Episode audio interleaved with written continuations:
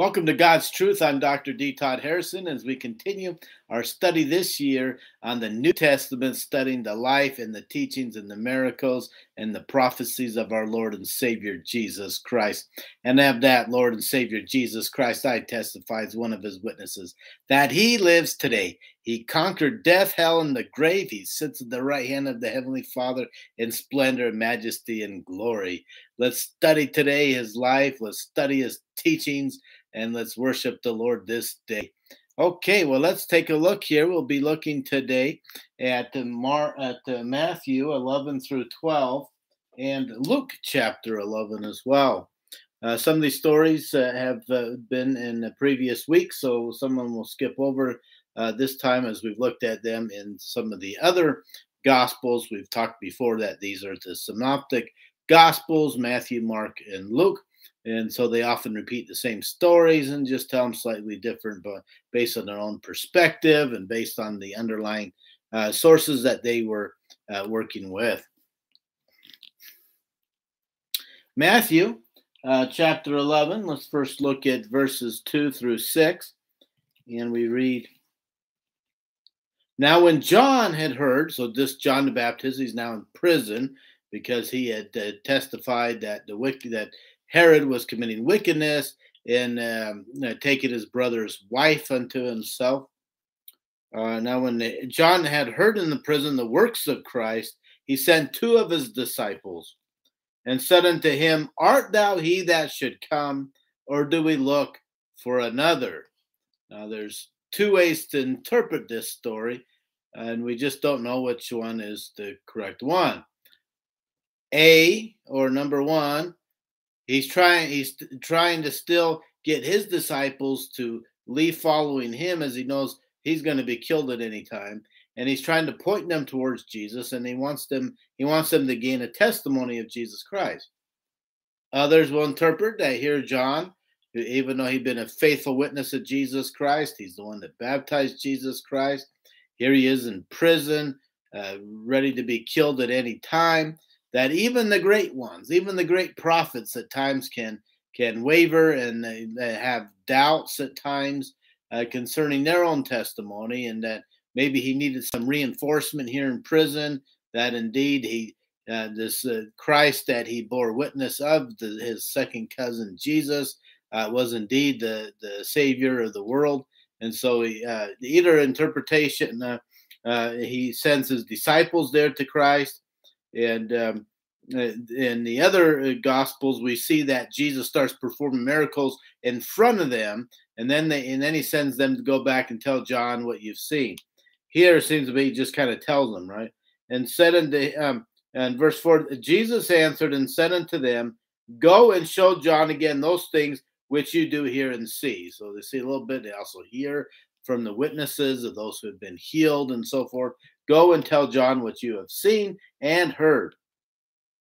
The blind receive their sight, and the lame walk. The lepers are cleansed, and the deaf hear. The dead are raised up, and the poor have the gospel preached to them. By, come and buy the gospel without uh, money, without uh, a purse, right? And blessed is he whosoever shall not be offended in me, right? We learn from Matthew 10 32 that he that confesseth, confesseth me before men, him will I confess before my Father in heaven. But he that's ashamed of the Lord, the Lord will be ashamed of them in the coming judgment of the world. So move now to 9 through 11. And so he talks about John. He starts talking about John the Baptist, and he wants to give forward this recommendation that the things that John had taught were true and that he was a true prophet of God. But what what went ye out for to see? A prophet? Yea, I say unto you, and more than a prophet. For this is he, this is the very one, the very prophet of whom it was written in uh, in Malachi in uh, Malachi here in Isaiah uh, that uh, Malachi three one. Behold, I send my messenger before thy face which shall prepare thy way before thee. Verily I say unto you, among them that are born of woman, there hath not risen a greater than John the Baptist, Notwithstanding, he that is least in the kingdom of heaven is greater than he. Get that? He that barely makes it into the kingdom of heaven will be greater than a prophet. What a wonderful uh, blessing and promise that is. Let's look at 18 through 30. For John came neither eating nor drinking. He was out there fasting and eating uh, locusts and wild honey. And they say he hath a devil. 19. The Son of Man, Jesus Christ, came eating and drinking, and they say, Behold, a drunk man and a wine bibber, a friend of publicans and harlots or prostitutes. Remember, oftentimes sinners here in the New Testament, and you read sinners in the Gospels, talking about the prostitutes. So Jesus was always hanging out with the tax collectors and the prostitutes, right? Uh, friend of publicans and prostitutes, but wisdom is justified of her children. Then began he to upbraid the cities wherein most of his mighty works were done. He performed a lot of miracles in these cities. Now it's time to condemn these cities. They refused to accept him as the Lord and Savior Jesus Christ.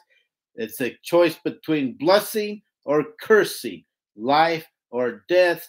They decided cursing. Therefore, the great judge is now going to pronounce his curse and judgment upon these cities who had seen his works but yet rejected him. Woe unto thee! Woe, meaning, that, you know, damnation, right? Damnation unto thee, Chorazin. Damnation, condemnation unto thee, Bethsaida. For if the mighty works which were done in you had been done in the Gentile cities of Tyre and Sidon, they would have repented long ago in sackcloth and ashes. But I say unto you, it shall be more tolerable for Tyre and Sidon at the day of judgment than for you. He's uh, more tolerable for the Gentiles who rejected God than for you who were the covenant people and rejected him. And thou, Capernaum, which are exalted unto heaven in your pride and in your uh, uh, self proclaimed works of righteousness according to the uh, law of Moses, you shall be brought down to hell. For if the mighty works which have been done in thee had been done in Sodom, Sodom and Gomorrah, God sent that nuclear blast down, destroyed completely Sodom and Gomorrah. Eh, for Sodom, it would have remained unto this day. If the Sodomites, the Sodomites who became so wicked, they wanted to gang rape the angels and with homosexual relations with the angels and rape them if if if if they became that you know if, they were that wicked that god had to destroy those people you know they would have repented.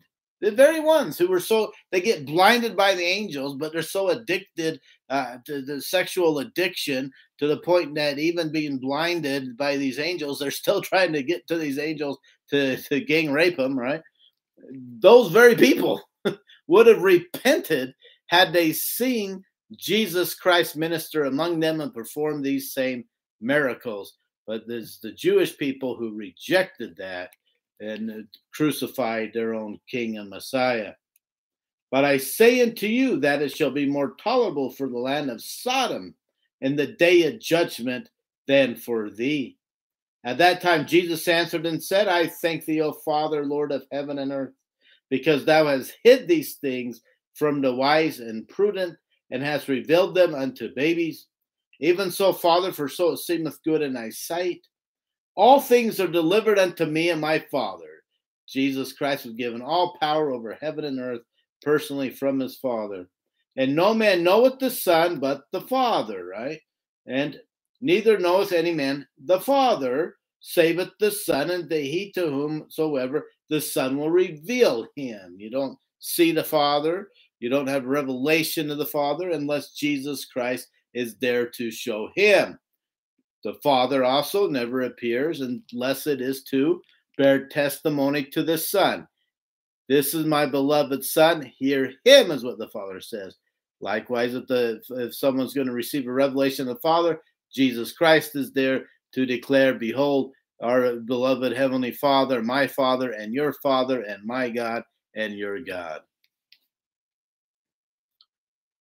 Come unto me in 28, and everybody knows this one, right? Come unto me, all ye that labor and are heavy laden, and I will give you rest. Take my yoke upon you and learn of me, for I am meek and lowly in heart, and ye shall find rest unto your souls. For my yoke is easy and my burden is light. Moving on to chapter 12 of Matthew, we'll look at 8 through 15. For the Son of Man is Lord even of the Sabbath day. In the first few verses of this, his, his disciples are walking through uh, a field, and uh, it's a Sabbath day, and they start to pluck. Uh, uh, they start to pluck with corn, and the Pharisees and the scribes try to attack him and say, you know, hey, you're breaking the Sabbath day, and so Jesus wants to teach that he's above today. Right? He's the one that gave the law. He can postpone the law and let his disciples eat and save themselves, right? Okay, so then we go on here in verse 8 For the Son of Man is Lord even of the Sabbath day. And when he was departed thence, he went into their synagogue. And behold, there was a man which had his hand withered. And they asked him, saying, Is it lawful to heal on the Sabbath day that they might accuse him? Instead of having the love of of God towards this person and asking Jesus, Jesus, can you come heal this person who has this withered hand? No, they they want to see him perform this miracle to heal this uh, person so that they could then accuse him of breaking the Sabbath day so they can try to kill him. And he said unto them, What man shall there be among you that shall have one sheep? And if it falls into a pit on the Sabbath day, will he not lay hold on it and lift it out? You know, you can take care of your own sheep. You're going to pull it out of that uh, uh, pit. How much more then is a man better than a sheep? Wherefore is it lawful to do well on the Sabbath days? Then saith he to the man, Stretch forth thine hand. And he stretched it forth, and it was restored whole like as the other. Then the Pharisees went out and held a council against him, how they might destroy or kill him. But when Jesus knew it, he withdrew himself from thence, and great multitudes followed him, and he healed them all. And then they say, This is in fulfillment of the prophecy of Isaiah. Behold, my servant whom I've chosen, my beloved, in whom my soul is well pleased. I will put my spirit upon him, and he shall show judgment to the Gentiles. Uh, he shall not strive nor cry, neither shall any man hear his voice in the streets.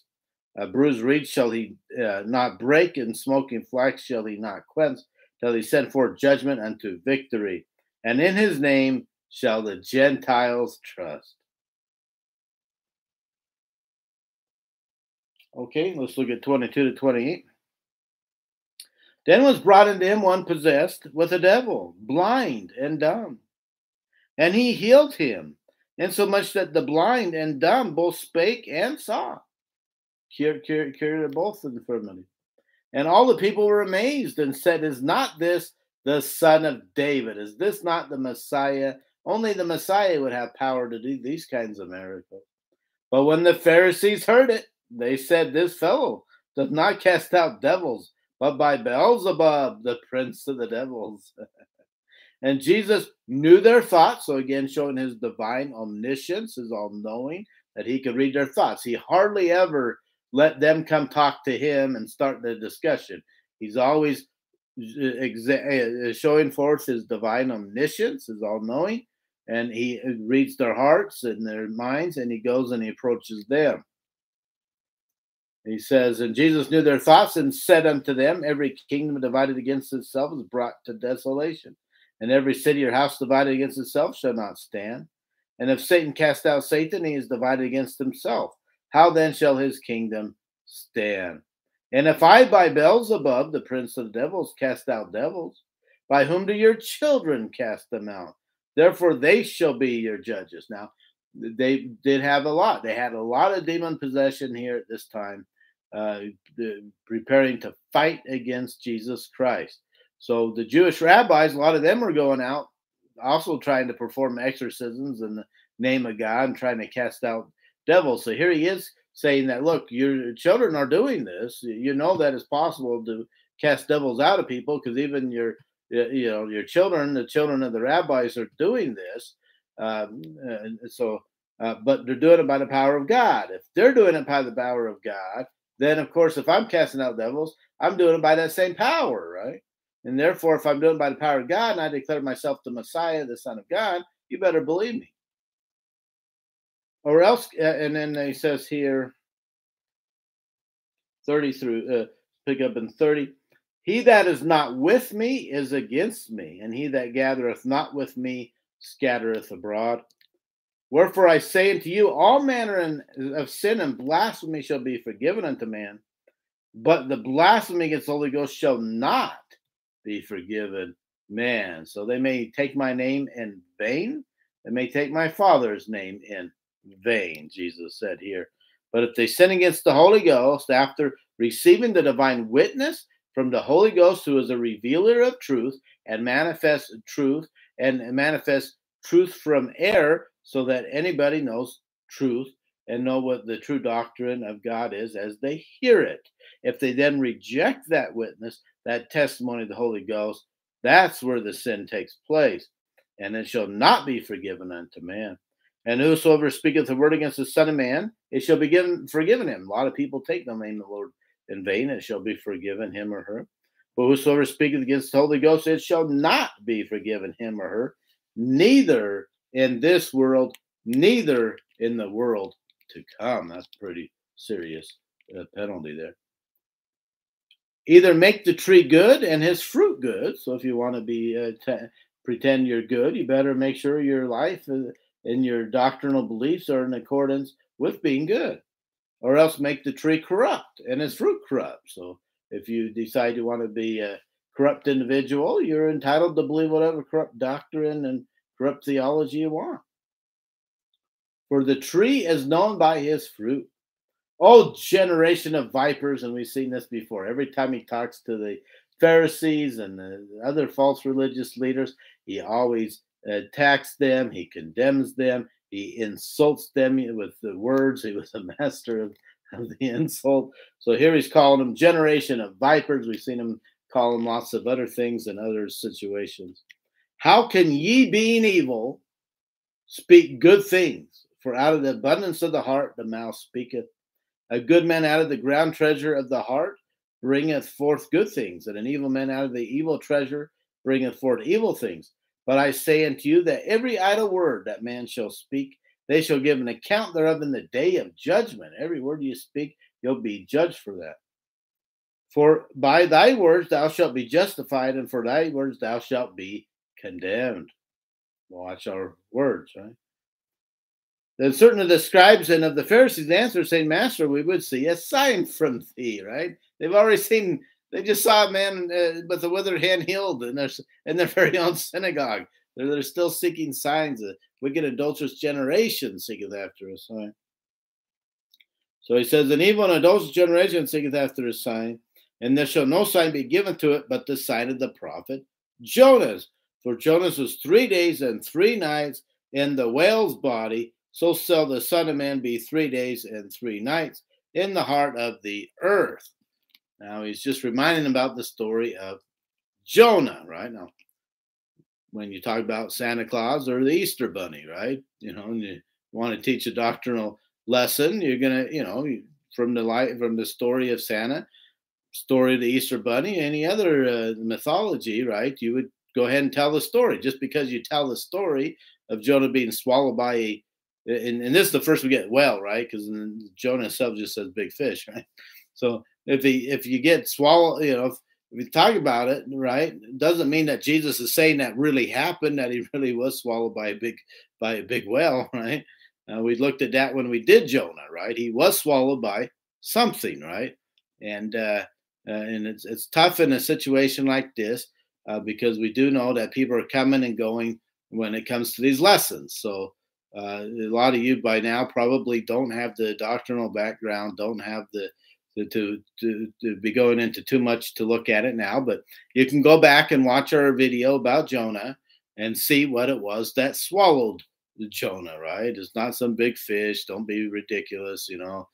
Just because Jesus says that doesn't mean it was really a big fish, right? He's telling the story as they know the story to teach the doctrine here that just as Jonah was in this thing for three days and three nights, which literally did happen, just wasn't a big fish.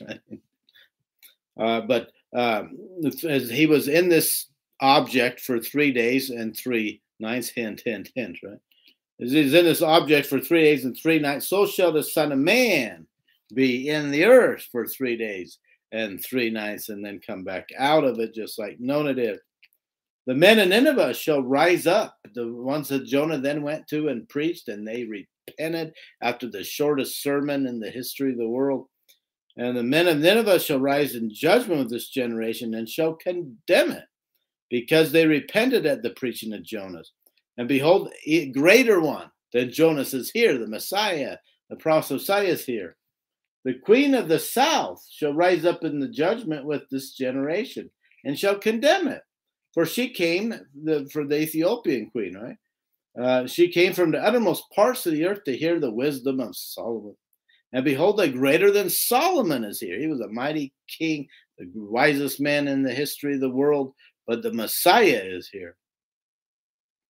When the unclean spirit is gone out of a man, he walketh through dry places seeking rest and findeth none, because he is desperate and determined to possess a human body. That was his uh, punishment, that he would never have a human body. So they like to possess human bodies.